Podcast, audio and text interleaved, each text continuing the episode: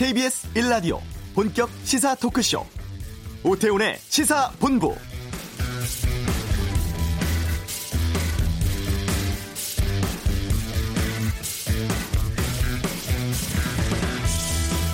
사1로 총선 오늘로 딱 40일 앞둔 상황입니다만 정치권은 코로나19 확산 여파에 크게 긴장하고 있습니다. 민심이 어떻게 움직일지가 큰 관심사인데 함부로 예측하기가 쉽지 않은 상황이죠.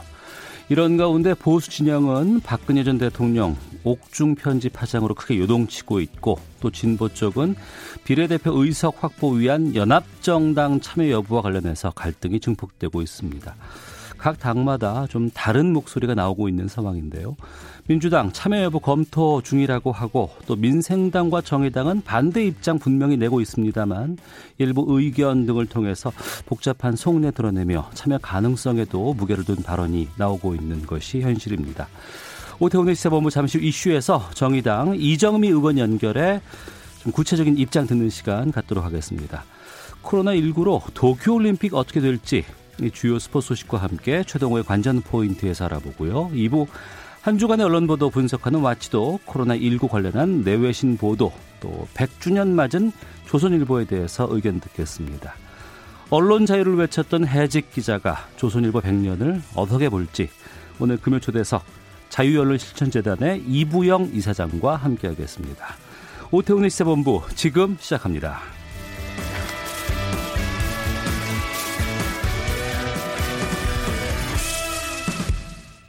네. 진보 진영이 범진보 비례 연합정당에 참여할 것인지를 두고 고민 중입니다. 오늘 오전에 민주당 이낙연 공동 상임선대위원장 본격적인 논의가 수일 내에 있을 것이라고 입장을 밝혔는데요. 아, 좀 입장이 달라진 것으로 보입니다. 정의당의 입장을 좀 들어보도록 하겠습니다. 이정미 의원을 연결합니다. 안녕하십니까? 네, 안녕하세요. 네. 어, 진보 개혁 진영의 시민단체 쪽에서 비례연합당 창당해야 한다. 그리고 추진하고 있는 상황인데 정의당은 그동안 반대하는 입장으로 알고 있었습니다. 지금 상황은 어떻습니까? 네, 뭐 상황이 변한 것은 없고요. 예. 그 미래통합당이 가짜 정당으로 국민들 표를 도둑질해가는 것을 막자는 시민단체들의 절박함은 저희들이 알고는 있지만 네. 이것이 같은 방식으로 대응해서는 음. 결과적으로는 민주개혁 진영에 좋지도 않고 또 네. 옳지도 않은 그런 상황입니다. 그래서 어, 정의당은 지금 비례용 연합정당에는 참여할 수가 없다라는 입장을 일관되게 유지해 오고 있습니다. 네. 일관되게 유지해 오고 있다고 말씀해 주셨는데요. 그 미래 한국당과 같은 방식은 안 된다고 해서 지금 여러 진보 연합 세력들이 함께 연합 정당을 만들자는 의견은 같은 방식은 아니지 않느냐 이런 의견도 있거든요. 협의할 여지가 없는 겁니까? 어, 지금 사실 국민들이 코로나 전국 때문에 상당히 어려움을 겪고 있습니다. 그런데 이 예. 연합정당이라는 것은 결국 그 당이 이제 순번을 받기 위해서 의원들을 꿔줘야 되고 음. 또 선거가 끝나면 당선된 의원들을 그 당에서 또 제명을 해가지고 다시 돌, 돌려보내줘야 되고 예. 이런 모습들을 보면서 결국은 국회에 대한 국민 불신만 더 가중시키는 그런 어, 결과를 낳게 된다고 봅니다. 네. 아, 그렇기 때문에 어, 지금 이런 그 비례용 연합정당이라고 하는 것은 어떤 방식이라 하더라도 음. 어, 민주주의 그 정당 질서를 근본적으로 훼손하는 방식으로 갈 수밖에 없기 때문에 네. 그게 어, 미래통합당이 만드는 미래한국당은 불법이고 우리가 하는 것은 그 취지가 좋기 때문에 네. 정당하다 이렇게 얘기할 수만은 없는 상황이라고 봅니다. 어 제- 제가 1월 어, 어 1, 1일 날, 2일 날 네. 어, 한국 리서치가 의뢰했던 유권자 1000명 대상으로 한 여론조사 결과를 봤는데요. 예. 어, 국민들의 25.7%가 비례대표용 위성정당을 어, 만든 것에 찬성했지만 음. 58.3%그 두 배 이상이 필요하지 않다라고 답을 했습니다. 네. 즉, 그, 이 상황을 쭉 지켜보고 있는 중도층의 응답자들의 경우에는 음. 이렇게 하는 방식은 아니다. 이렇게 얘기를 하는 어, 상황이고요. 네. 특히나 이런 상황에서도 민주당이 비례용 위성정당을 만든다고 하면은 음. 어, 수도권 격전지에서 이런 중도층들이 어, 민주당에게 등을 돌리고 결국은 지역구 의석은 잃고 또 비례의석 몇 석 챙기는 이런 그 결과를 낳을 수가 있습니다. 그래서 전체적인 민주 어, 개혁 진영의 파이를 넓히고 비례 한국당을 저지하자라고 하는 애초의 취지도 네. 이루지 못할 가능성이 높기 때문에 음. 이런 방식으로 가서는 안 된다. 이것이 정의당의 생각입니다. 그 앞서 인용해 주신 그 여론조사가 어디에서 지금 조사한 것이죠? 한국일보가 한국리서치에 의뢰해서 유권자 1000명 대상으로 유무선 RDD 방식으로 1일, 2일 날 실시한 여론조사입니다. 아, 알겠습니다. 자, 그, 어, 비례연합당으로 개별 정당의 득표율이 손실 없이 합산되면 지금 정의당이 단독으로 하는 것보다는 어, 의석수가 좀 증가할 것이지 않나라는 것이 저쪽의 좀 입장인 것 같은데 그건 어떻게 보세요? 그러니까 아까 얘기했던 것처럼 정의당 예. 입장에서 우리가 비례 이런 정당을 만들어서 비례석을 몇 석을 더 갖고 아니고 음. 이런 손익을 따질 문제는 아니라고 봅니다. 예. 애초에 국민들의 민심을 제대로 수용할 수 있는 선거제 개혁을 정의당이 이끌어왔고 음. 또 그것을 훼손하려고 하는 어, 미래한국당을 저희들이 위헌 소송까지 걸어놓은 상황입니다. 네. 이런 정당은 음. 어, 해체되는 것이 마땅하다. 네. 그런데 정의당이 의석 몇 개를 더 얻자고 어, 미래한국당, 미래통합당이 하고 있는 일과 똑같은 어, 대응을 할 수는 없는 것이죠. 음. 그리고 아까 말씀드렸다시피 전체 진보개혁 세력의 어, 총그 합산 수도 네. 이것을 만든다고 해서 더 늘어나리라고 하는 보장도 없는 것이 지금 저희들이 파악하고 있는 현실입니다. 네. 한 번만 더 여쭤볼게요. 민주당의 김정민 의원이 오전에 그 KBS 김경래 최강시사와 인터뷰를 하면서 선거법 개혁의 취지를 어떻게 지켜낼지 논의를 해보겠다. 뭐 이런 입장도 있었고 이낙연 어, 공동 상임선대위원장도 수일 내에 논의 이루어질 것이다 이렇게 밝혔는데 민주당 입장에 따라서 정의당의 이 참여 여부가 좀 달라질 수도 있습니까? 아니면 민주당이 이렇게 정도 해주면은 참여에 대해서 고민해 보겠다 이런 게 좀 있습니까? 어, 비례용 위성 정당을 만드는 일은 그 자체로 예. 어, 정의당이 수용하기 어렵다는 음. 원칙이 있습니다. 네. 그 그것을 흔들어서 어, 단기적인 이익을 취하려고 하면은 더큰 음. 것을 잃는다라는 것을 네. 민주당 쪽에도 꼭 말씀을 드리고 싶습니다. 음, 알겠습니다. 어, 단호하게 말씀하시니까 뭐 더 이상 뭐 여쭙지는 않을 것 같고요. 그 하지만 그동안 그 지역에서 민주당과 뭐 어, 선거 연대 같은 것들도 해온 전례가 있었는데 여기에 대한 가능성은 어떻게 말씀하시는 하실지요? 어, 지금 정의당은 예. 어, 지역에서 많은 후보들이 어, 정의당의 승리를 위해서 열심히 뛰고 있습니다. 네. 어, 그런 방향 안에서 정의당의 길을 정확하게 갈 것입니다. 음, 그 정의당을 포함한 소수 야당의 표를 표를 몰아주는 뭐 전략적 분할 투표안 이게 지금 시작됐다는 보도도 있던데 좀 확인해 줄 수 있습니까? 아니요, 그런, 사실 그런 결정은 다 민주당 내부에서 하는 것이죠. 예. 민주당이 결정을 해서 민주당의 방향성을 정하는 것이죠. 그런데 음. 뭐 민주당 내부에서 이번에 비례대표를 낼지 말지, 연합정당을 만들지 말지 이런 결정이 아무것도 되어 있지가 않습니다. 네. 그렇기 때문에 어, 민주당이 어떤 결정도 없는 상태에서 그런 여러 가능성을 돕고 정의당이 어떤 전략 수정을 한다든가 이럴 수가 없는 것 아닙니까? 네. 어, 그렇기 때문에 어, 지금 던져진 숙제들을 민주당이 어떻게 풀어나가는가 음. 그것을 지켜봐야 된다고 생각합니다. 음, 알겠습니다.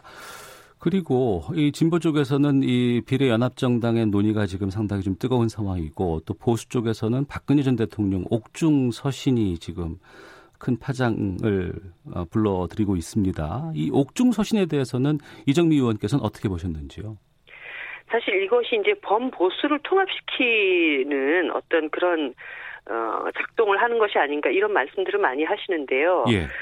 사실 미래통합당이 만들어질 때 그런 전제가 있었습니다. 우리는 탄핵의 강을 이제 건너는 것이다라고 네. 이제 얘기를 했는데 결국은 이 옥중 소신을 받아들고 또 황교안 대표가 이것을 반기는 그런 그 태도를 취함으로 인해서 음. 어, 도로 침박당 되는 것이 아니냐. 네. 그리고 국정농단 세력에서로부터 한치도 벗어나지 못하는 결국은 그 국정농단 세력에 기대어서 승리를 어, 가져가려고 하는 이런 모습들을 보이게 되는 것이죠. 그래서 어, 일각에서는 이것이 범보수 진영을 전부 다 하나로 묻는 것이다라고 이렇게 해석되지만 네. 어떻게 보면은 어, 미래통합당을 통해서 새로운 보수 진영의 판을 짜기를 원했던 사람들에게 어, 다시 어떤 분열의 조짐을 보일 수도 있는 것이라고 저는 보고 있습니다. 네. 박근혜 전 대통령 선거법 위반으로 정의당이 고발했죠. 네네. 구체적으로 어떤 부분이 문제가 된다고 보시는지 좀 알려주십시오. 어, 공직선거법상에는 예. 1년 이상의 징역이나 금고형의 선고를 받고 복역 중에 있는 사람은 선거권이 없다고 규정되어 있습니다. 네. 그리고 같은 법에 이 선거권이 없는 자는 선거운동을 할 수 없다고 되어 있어요. 예. 지금 박근혜 대통령은 현재 공천 개입 사건으로 어, 2년의 실형이 확정되어서 복역 중입니다. 그러니까 선거권이 없고 음. 선거운동을 할 수 없는 자인데 네. 어, 선거운동에 개입을 했기 때문에 엄연히 현행법 위반으로 저희들이 보고 있습니다. 그래서 어저께 이것을 고발 조치를 한 것입니다. 네.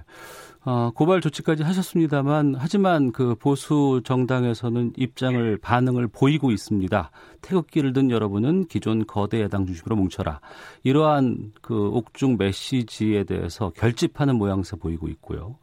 황교안 대표, 박 전 대통령의 애국심이 우리의 가슴을 깊이 울린다면서 화답하기도 했는데 여기에 대해서도 좀 입장을 밝혀주시죠. 어, 이것에 대한 입장은 정의당이나 제가 얘기할 것이 아니라 예. 전에 탄핵에 참여했었던 국민의당 출신, 바른정당 출신의 지금 미래통합당 의원들 음. 이분들이 답을 하셔야 된다고 봅니다. 과연 어, 이전에 탄핵 세력 탄핵에 함께 참여해서 네. 이 국정농단 세력으로부터 무언가 이제 새로운 시대로 나가자라고 함께 동참했던 그분들이 자기 당 안에서 이런 일이 벌어지는 것에 대해서 어떤 입장을 갖고 있는가 음. 아, 그분들의 답이 있어야 된다고 봅니다. 네. 자유공화당은 뭐 구체적 방안 뭐 제시해달라면 행동에 나서고도 있다고 하고 황교안 대표 이 자유공화당과 통합 검토하겠다는 입장도 좀 보이고 있습니다. 어, 하지만 이 보수 쪽에서는 이렇게 통합의 움직임들이 좀 가시화되고 있지 않나 싶기도 하거든요. 어, 근데 제가 볼 때는 예. 그 자유공화당이 미래통합당과의 통합 그리고 혹은 뭐 그 당 안으로 들어와서 예. 이렇게 고분고분 하겠나 하는 생각이 듭니다. 한마디로 약간 당이 엉망진창이 되지 않을까. 어. 어, 지금 그 미래통합당은 그분들을 굉장히 계륵 같은 존재로 여길 수밖에 없다고 보는데요. 예. 한마디로 박근혜 전 대통령을 등에 업고 당 음. 내에서 자기 주도권을 어, 펼치면서 어, 소위 예전에 탄핵에 참여했던 어떤 그 어, 의원들과의 어떤 또 대립각도 형성이 될 것이고 또 예. 공천 문제에 있어서도 상당히 심각한 어떤 갈등이 펼쳐지지 않겠습니까? 그러니까 어. 참 받기도 어렵고 안 받기도 어려운 이런 상황이 될 거라고 저는 보여집니다. 그러니까 박근혜 옥중 서신이 통합의 메시지를 전달했긴 했지만 당내로서는 갈등이나 분란이 더 어, 나올 수도 있다 이렇게 보시는 거네요. 그렇습니다. 어. 오늘 TK 쪽에 아마 공천 결과가 나온다고 해요. 미래통합당 쪽에. 네네. 그 이후에 친박 쪽에 좀 변화도 좀 예상해 볼 수 있지 않을까 싶은데 어떻게 보세요? 근데 지금 만약에 이런 상황들에 대해서 예. 어, 반기를 들게 된다면 어. 이제 겨우 통합 당이라고 이름을 지은 이 당이 다시 뭐 쪼개질 각오를 하고 싸우는 상황이 되겠죠. 그러니까 당으로서 어, 이 TK 공천이 그 어떤 김용호 지금 공간위원장의 어떤 결정들을 다 수용하고 가느냐 음. 아니면 다시 어떤 분열의 조짐을 갖느냐 뭐 이것에 아주 중요한 시험대가 될 텐데요. 네. 어, 만약에 그것에 반발을 한다면 그런 분열까지 감수하고 이제 뛰쳐나오는 것이 되지 않을까 그렇게 생각합니다. 네. 이 지역구 같아서 또 이 입장을 좀 여쭤볼까 하는데 민경욱 의원이 공천 심사 탈락하면서 재심을 좀 청구했다고 합니다. 네. 옥중 서신이 좀 이 재심에 영향을 끼칠 거라고 보세요? 글쎄요, 만약에 그렇게 해서 이 재심이 받아들여지게 된다면 예. 기존의 김용호 공관위원장에 의해서 컷오프됐던 많은 후보들의 봉기가 일어나지 않을까. 왜 어. 민경욱만 어, 재심이 되냐? 나도 재심해야 된다. 이렇게 다 어, 이제까지 공관위원회가 추진해왔던 그 원칙과 기준이 엄청나게 흔들리는 이런 사태가 벌어질 것이기 때문에 네. 공관위원회에서 이 재심을 받아들일 가능성은 저는 거의 없을 것이다. 이렇게 보고 있습니다. 네, 민경욱 의원이 박근혜 전 대통령이 입이라고도 불리기도 했었는데 이 컷오프는 어떻게 보셨습니까? 사실 제가 함께 4년 동안 지역에서 경쟁을 해온 후보였기 때문에 예. 개인적으로는 상당히 아쉬운 마음이 있습니다. 본선에서 어. 제대로 대결을 해서 예. 어, 막말 정치인데 품격 있는 정치인 간의 어, 대결에서 승리를 이끄는 일이 저의 몫이라고 생각해 왔는데 네, 네. 그 대결이 되기도 전에 이렇게 컷오프가 돼서 굉장히 아쉽고요. 음. 다만 이제 이 지역에서 선거 40일 전에 이제 낙하산 후보가 내려온 상황이 됐습니다. 예. 그래서 24년 어, 동안 이 연수구의 자유한국당 독점 체제를 이 지역을 계속 지키고 이래온 후보와 그리고 낙하산 후보와의 어떤 대결 구도로 바뀌었기 때문에 네. 아, 또뭐 그 구도 안에서 저의 소임을 다 해야 된다고 봅니다. 음. 3763님께서 길게 보고 정통으로 돌파하는 자가 역사에 남을 것입니다. 라는 의견도 주셨고, 심플황 땡땡님께서는 정의당의 이상은 좋지만 현실적인 고민도 필요하지 않을까요? 라는 의견 주셨는데, 네. 말씀하신 것처럼 총선이 40일 남았습니다. 네. 지금 한창 선거운동 진행될 때지만 이 코로나19 전파를 막는 것이 더 중요한 상황이 돼버렸고요. 네. 이 코로나19 상황은 어떻게 보고 계세요?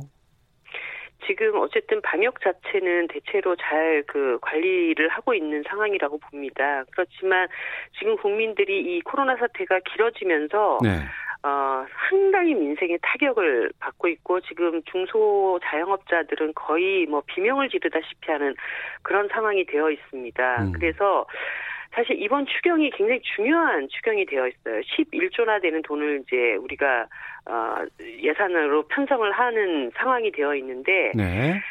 추경 자체가 목표가 아니라 그것이 누구를 위한 추경, 음. 그리고 제대로 된 추경, 그리고 이 지금 어려움을 겪고 있는 민생에 직접적으로 가닿는 추경이 돼야 됩니다. 네. 그런 점에서 지금 정부가 짜온 추경안을 보면은 네. 너무나 탁상행정식이라고 하는 그런 어. 답답함을 느낍니다. 그러니까 어, 고통을 느끼고 민생에 타격을 입은 사람들에게 직접 지원이 되는 그런 추경이 돼야 되는데 예. 어, 대부분이 자영업자 대책은 영업 손실 보전이 아니라 대출의 방식이고 음. 그리고 긴급 돌봄 휴가 같은 경우에도 지금 초중고 계약은 3주일째 미뤄지고 있는데 어, 5일만 지원하는 이런 방식이 되고 있고 예. 그래서 이 피해 계층에 대한 직접적인 지원들을 보다 더 강화할 수 있도록 하는 어. 예산 심의에 어, 노력을 기울이려고 합니다. 예.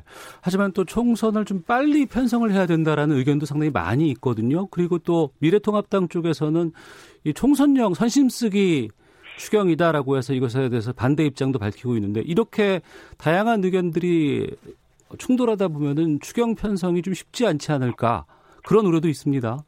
네, 추경이 되냐 안 되냐보다 더 중요한 것은 예. 그 막대한 국민들의 혈세를 제대로 쓰게 하는 것이 중요하잖아요. 그런데 네. 미래통합당은 계속 정부가 하는 일이니까 반대만 한다. 이렇게 어. 하시는 거 멈춰야 되고요. 예. 정부도 지금 이 현장에서 들려오는 목소리에 더 철저하게 귀를 기울여서 음. 추경의 방향을 다시 잡아야 됩니다. 네. 그렇게 사실 이게 뭐 그 추경의 방향을 잡는 게 그렇게 오래 걸리는 일이 아니고 음. 아까 제가 말씀드렸다시피 피해 계층들 그리고 뭐 사대보험이라든가 이런 것 바깥에 빠져나가 있는 사각지대 네. 뭐 임시일용직이라든가 정말 하루 벌어 하루 먹고 사는 사람들에 대한 대책을 어떻게 만들어 나갈 것인지 음. 이런 부분들에 대해서 더 어, 집중해 나가면서 추경안들을 다시 꼼꼼히 살펴서 국회로 네. 갖고 왔으면 하는 그런 바람을 꼭 전달을 드립니다. 예. 총선 앞두고 정의당 어, 국민들에게 이렇게 하겠습니다라는 뭐 전략 같은 거 있으시면 좀 말씀해 주시죠. 어, 지금 뭐 정권 심판이냐 야당 심판이냐 이런 이야기를 하지만요. 예. 거대 양당들이 음. 서로를 무너뜨리는 어떤 그런 정치, 이 수십 년간의 정치에 대해서 국민들이 너무나 피곤함을 느끼고 있고 또 그것이 국민의 삶에 별로 이롭지도 않다라고 하는 것이 지난 그 국회에서 이미 확인이 다 되어 있습니다. 네. 이제는 국민들의 민생을 제대로 살피기 위해서 음. 협력할 것은 협력하고 잘못된 것은 정확하게 비판하고 견제할 수 있는 그러한 제3의 정당이 원내교섭단체로 들어가야 합니다. 그렇게 음. 해서 양당 간의 싸움에서 그런 방식의 싸움은 아니야. 라고 견인해낼 수 있는 그런 예인선 같은 역할을 할 수 있는 그런 정당, 아, 그 정의당이 그 몫을 하기 위해서 지금 최선을 다하고 있습니다. 네. 이번 선거에서 뭐 비례 위성 정당을 만들어서 어떻게 할 것인가 이런 어떤 고, 공학적인 것이 아니라 어. 국민들의 마음을 어떻게 얻어 나가면서 네. 정치의 변화를 만들어 나갈 수 있을 것인가 그것에 정의당이 집중하겠다는 말씀을 다시 한번 드립니다. 네, 기본에 충실하고 원칙에 반하지 않는 것은 하지 않는다. 어, 이 말씀은 충분히 공감하시는 것 같습니다만 양종숙님께서 이 의견 주셨는데 끝으로 좀 다시 한번 좀 여쭤보도록 하겠습니다. 어, 정의당도 왜곡된 선거판에서는 좀 새로운 전략이 필요하지 않을까요?라고 하는 질문을 주셨거든요. 아까도 말씀드렸지만 예. 저희들도 이거를 그냥 원칙이니까 원칙이야라고만 말씀드리는 것이 아닙니다. 예. 여러 가지 선거의 상황들, 민심의 동향들을 분석하면서 음. 어떻게 하는 것이 민주 개혁 진보 진영의 파이를 가장 최대화할 수 있는 것인가. 네. 그 전략 속에서 말씀드리는 것이라는 것을 아, 다시 한번 확인을 드리고 싶습니다. 알겠습니다. 오늘 말씀 여기까지 듣도록 하겠습니다. 고맙습니다. 네, 감사합니다. 예, 정의당의 이정미 의원과 함께 했습니다. 자, 이어서 교통 상황 살펴보고 헤드라인 뉴스 듣고 다시 돌아오도록 하겠습니다. 교통정보센터 공인혜 리포터입니다. 네, 이 시각 교통정보입니다. 코로나19 확산 방지를 위해 잠시라도 이동할 때는 손 씻기와 마스크 쓰기 등 전염병 예방 수칙을 잘 지켜주셔야겠는데요. 차량에 여러 명이 탑승할 때도 마스크를 착용해 주시면 좋겠습니다. 외출을 삼가는 분들이 많아 오늘도 고속도로 지나기 수월한 곳이 대부분입니다. 경부고속도로 서울 쪽 양재에서 반포까지와 부산 방향 한남에서 서초 사이, 또 서울 외곽고속도로 일산에서 판교 쪽 중동에서 송내까지 상습 정체 구간으로만 밀리고 있고요. 중부 내륙고속도로 창원 쪽 고령 분기점 부근 1차로에서는 낙하물인 타이어 조각을 치우고 있습니다. 차로 변경에 유의해 지나셔야겠습니다. 남북권으로는 고장난 차 소식인데요. 남해고속도로 순천 쪽 하동터널 부근 2차로와 갓길을 막고 고장난 화물차를 처리하고 있어서 이 일대 서행합니다. 2차 사고 나지 않도록 주의 운행을 부탁드립니다. 공인 KBS 교통정보센터였습니다. 코로나19 국내 확진 환자가 어제 하루 518명 늘었습니다. 이로써 국내 누적 확진자 수는 6,284명으로 확인됐습니다. 전체 확진자 10명 가운데 9명은 대구 경북 지역 확진자로 조사됐습니다. 코로나19 여파로 한국발 방문객들의 입국을 제한하는 국가와 지역이 전 세계 118곳에 달하는 것으로 집계됐습니다. 일본 정부가 코로나19 감염자 확산을 막는다는 명분으로 한국과 중국에서 오는 입국자에 대한 비자 효력 정지를 최종 결정했습니다. 노동계, 경영계 정부가 코로나19 확산에 따른 경기 둔화에도 노동시간 단축과 휴직 등을 최대한 활용해 고용을 유지하도록 노력한다는데 합의했습니다. 청와대가 오늘 오전 국가안전보장회의 NSC 상임위원회를 열어 일본의 입국 제한 강화 조치에 강한 유감을 피하고 상호주의에 입각한 조치를 검토하기로 했습니다. 지금까지 헤드라인 뉴스 정원나였습니다.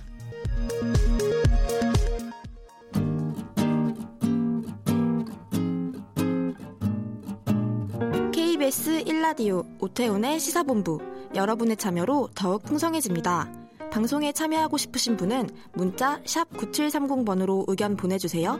짧은 문자는 50원, 긴 문자는 100원의 정보 이용료가 붙습니다. 애플리케이션 콩과 마이케이는 무료고요. 시사본부는 팟캐스트와 콩, KBS 홈페이지를 통해 언제나 다시 들으실 수 있습니다. 많은 참여 부탁드려요. 네, 한 주간의 스포츠 소식을 정리해보는 시간입니다. 최동호의 관전 포인트. 최동호 스포츠 평론가와 함께합니다. 어서 오세요. 예, 안녕하세요. 예.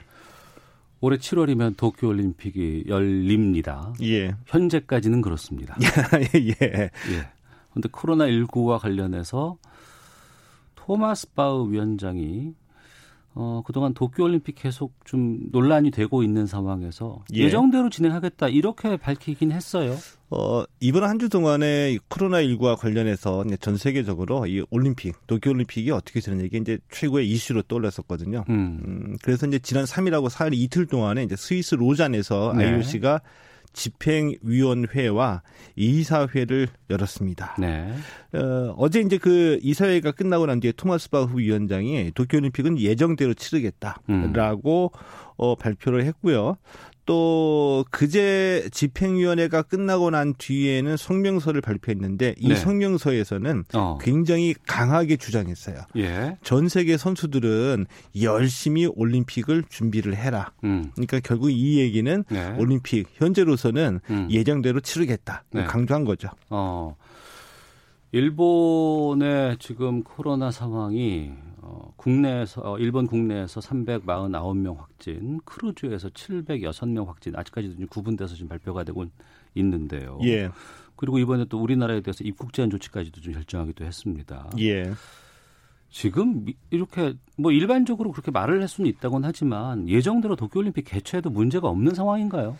어, 저는 그거는 현재로서는 일본 바깥 일본 정부는 그 속사정을 어느 정도 파악은 했을 텐데 파악하고 있을 텐데 예. 아, 아직까지는 밝히지 않고 있다 정확하게 이게 이제 제 느낌이고요. 어. 그러니까 우리로서는 이 IOC와 일본 정부의 입장 발표를 지금 지켜보고 있는 그 정도 수준이라고 보거든요. 네. 근데 일본도 코로나 19 논란과 관련해서 급하게 이제 진화에 나섰고요. 그래서 일본 정부의 그 대변인을 맡고 있는 스가 요시히데 이 관방 장 관방 장관이 예, 예. 자, 어제 이제 기자회견을 갖고 예정대로 개최하겠다 이렇게 밝혔습니다. 음. 아 근데 아마도 제 예상에 일본도 네. 속으로는 이 코로나 19와 관련해서 최악의 상황을 가정을 해놓고 어. 올림픽 연기와 같은 일종의 그 비상 계획, 음. 아, 그러니까 plan B를 아마 검토는 하고 있을 것이다라고 예상을 해볼 수는 있겠죠. 아, plan B를 준비하고 있을 것 같다? 예. 어. 어 하지만 공식적으로 나오는 일본 정부의 공식 입장은 예. 어, 도쿄올림픽 그 예정대로 치르겠다는 것이고요. 음. 어, 현재 시점에서는 실질적으로 IOC와 일본 정부는 어떻게 해서든지 간에 예정대로 치르려고 끝까지 밀어붙일 거라고 충분히 우리가 짐작을 할 수는 있습니다. 그런데 네. 데드라인이 있죠. 데드라인이요? 예. 이 올림픽이 전 세계 스포츠 축제인데 네. 오늘 갑자기 그냥 개막할 수는 없고 일본도 어. 근 7년에 가깝게 준비를 해왔는데 마지막 마무리 준비는 해야지 되잖아요. 예. 이 마무리 준비 기간을 염두에 두면 음. 최소한 음. 5월 말까지는 어. 코로나 19가 진정이 돼야지 된다. 예. 만약에 5월 말까지도 지금과 같은 상황이라고 한다면 어. 5월 말에는 정말 심각하게 예. 올림픽 취소 또는 연기를 논의할 수밖에 없다. 이렇게 어. 보는 거죠. 올림픽 개막이 7월 24일인가요? 예, 7월 24일에 개막합니다. 어, 근데 5월 말까지는 이 판단을 결정을 해야 된다. 예. 근데 지금도 실질적으로 일본에서는 올림픽 준비와 관련해서 코로나19로 인해서 올림픽 준비에 그 차질을 빚고 있습니다. 대표적으로 어, 예. 어 2월에 이 도쿄올림픽 자원봉사자 8만여 명 정도 되거든요. 네. 이 8만여 명의 자원봉사자 개, 어, 교육이 2월로 예정이 돼 있었는데 어, 이거를 예, 예. 잠정적으로 5월로 연기했습니다. 어. 근데 우리가 이제 생각해 볼 때 자원봉사자야 그냥 중요하지 않은 일들을 하는데 뭐 예. 뭐 교육이 중요할 그렇게 생각해 볼 수는 있겠지만 국제 스포츠 이벤트에서 자원봉사자의 역할은 절대적이거든요. 그렇죠. 그 실제로 전문적인 분야도 있습니다. 어. 이들이 그냥 그 경기 당일에 경기장에 가서 자기 자신이 맡은 업무를 하는 것이 아니라 이 경기 상황 또 경기는 어떻게 돌아가는지 체육관 내의 동선 그리고 어, 선수 및 관계자들의 요구 사항 등등을 정확하게 파악하고 있어야지 예. 올림픽이 제대로 돌아가거든요. 어. 근데 이 교육을 아직까지 못 하고 있다는 거죠. 그러고 보니까 뭐 평창 동계올림픽 때도 그렇고 뭐 올림픽 그 개막식의 공연이라든가 이런 거 준비하는데 시간 많이 걸리잖아요. 많이 걸리죠. 근데 같이 모여서 뭔가를 해야 되는데 그걸 못 하게 되는 상황이네요. 어 그리고 또 하나 어, 염려스러운 위기를 맞을 만한 상황이 이제 곧 펼쳐지게 되는데 네. 뭐냐면 이제 올림픽 성화 있잖아요. 예 예. 이 그리스의 그 올림피아에서 체화가 됐고 어. 어, 이번 달 말에 일본에 도착할 예정이거든요. 아, 성화 봉송이 이미 진행되겠군요, 곧. 예. 이번 달 말에 진행이 되는 거죠. 그런데 예. 원래 예정대로 이제 이 성화가 일본 국내로 올 때 성화맞이 어. 행사를 크게 준비를 했습니다. 예. 왜 예. 우리도 어, 많은 사람들이 이 관중들이 있고 TV도 네. 중계하잖아요. 그런데 그렇죠. 코로나19 때문에 어. 무관중, 어. 관중 없이 성화 맞이 행사를 하게 되겠고요. 예. 그리고 후쿠시마에서 이제 첫 번째 주자가 출발을 하거든요. 음. 근데 과연 어떻게 할 것이냐. 네. 이 우리가 이제 상상하는 그림은 성화 주자가 성화를 들고 어, 뛰게 되면 어. 연도에 어, 많은 사람들이 많은 시민들이 예. 나와서 박수 쳐주고 박수해주고 예. 환호하고 예. 환영을 하잖아요. 하고. 예, 예. 그런 장면을 이제 볼 수가 없다는 거죠. 혹시라도 어. 더 심각해져서 성화 주자가 마스크를 쓰고 뛰어야 되는 상황이 예. 연출이 된다면 이 장면이 전 세계 방송으로 나가게 되면은 올림픽 위험하다, 음. 위기다, 올림픽 위기다 이 얘기가 피부로 나돌게 되겠죠. 평화의 상징이고 축제라고는 합니다만 지금 지금부터 벌써 지금 스크래치가 나고 있는 상황이군요. 어, 좀 아, 심각하게 좀 이 차질을 빚고 이, 이, 있다라고 보고요. 만약에 있던 그 코로나19 감염 때문에 성화봉송 행사를 음. 축소하거나 만약에 포기한다면 네. 성화봉송 없는 올림픽 이것도 문제가 되는 거고요. 음. 또 진행할 경우에 이 코로나19 때문에 어, 연도에 있는 관중의 어떤 그 시민들의 환영 행사가 또 없어지면 이대로도 문제가 되기 때문에 음. 진퇴양난이다라고 볼 수 있는 거죠. 네.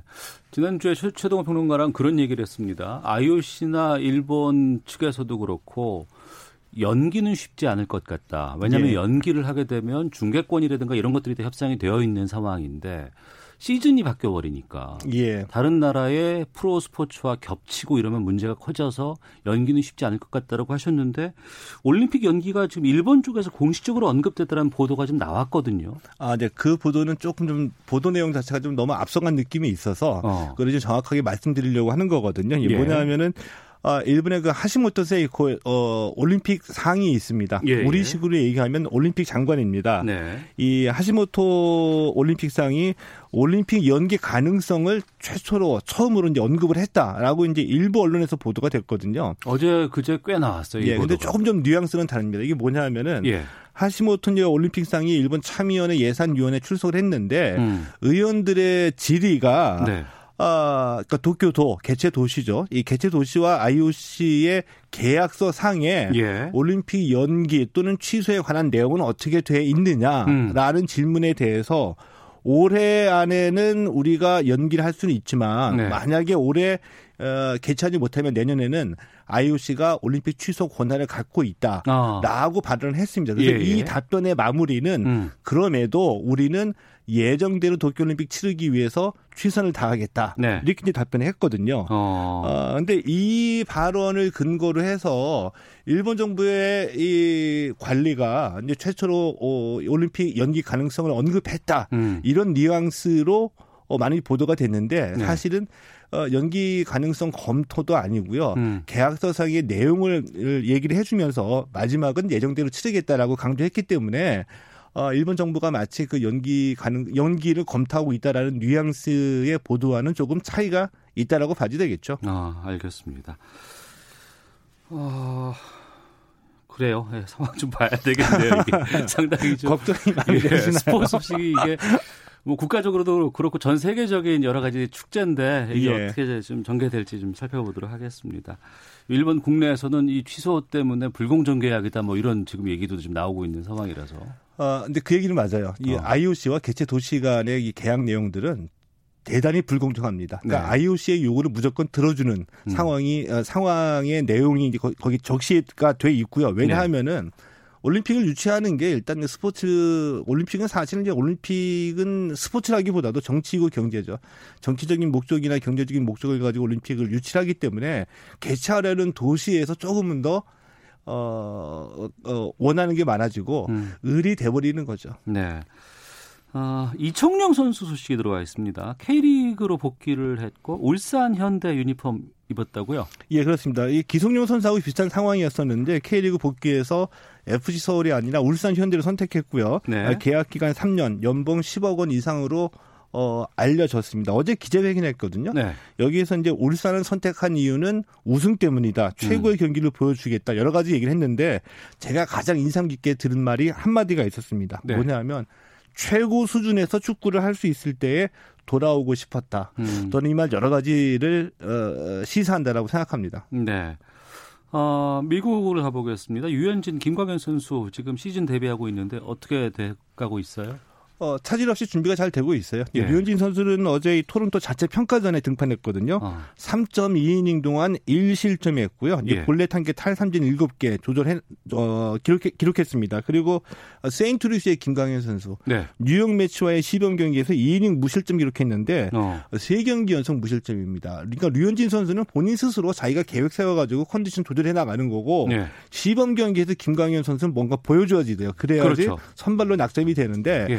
그런데 김강현 선수 3경기 연속 무실점하면서 특히 슬라이더는 진짜 기가 막히다 칭찬을 음. 받고 있습니다. 선발로 좀 뛸 수 있지 않을까 기대해 보겠습니다. 예. 자, 최동호 스포츠 평론가와 함께했습니다. 고맙습니다. 예, 고맙습니다. 예, 잠시 후 2부 와치독 준비되어 있고요. 시사모부 초대석 이부영 자유언론실천재단 이사장과 함께하겠습니다. 잠시 후 2부에서 뵙겠습니다.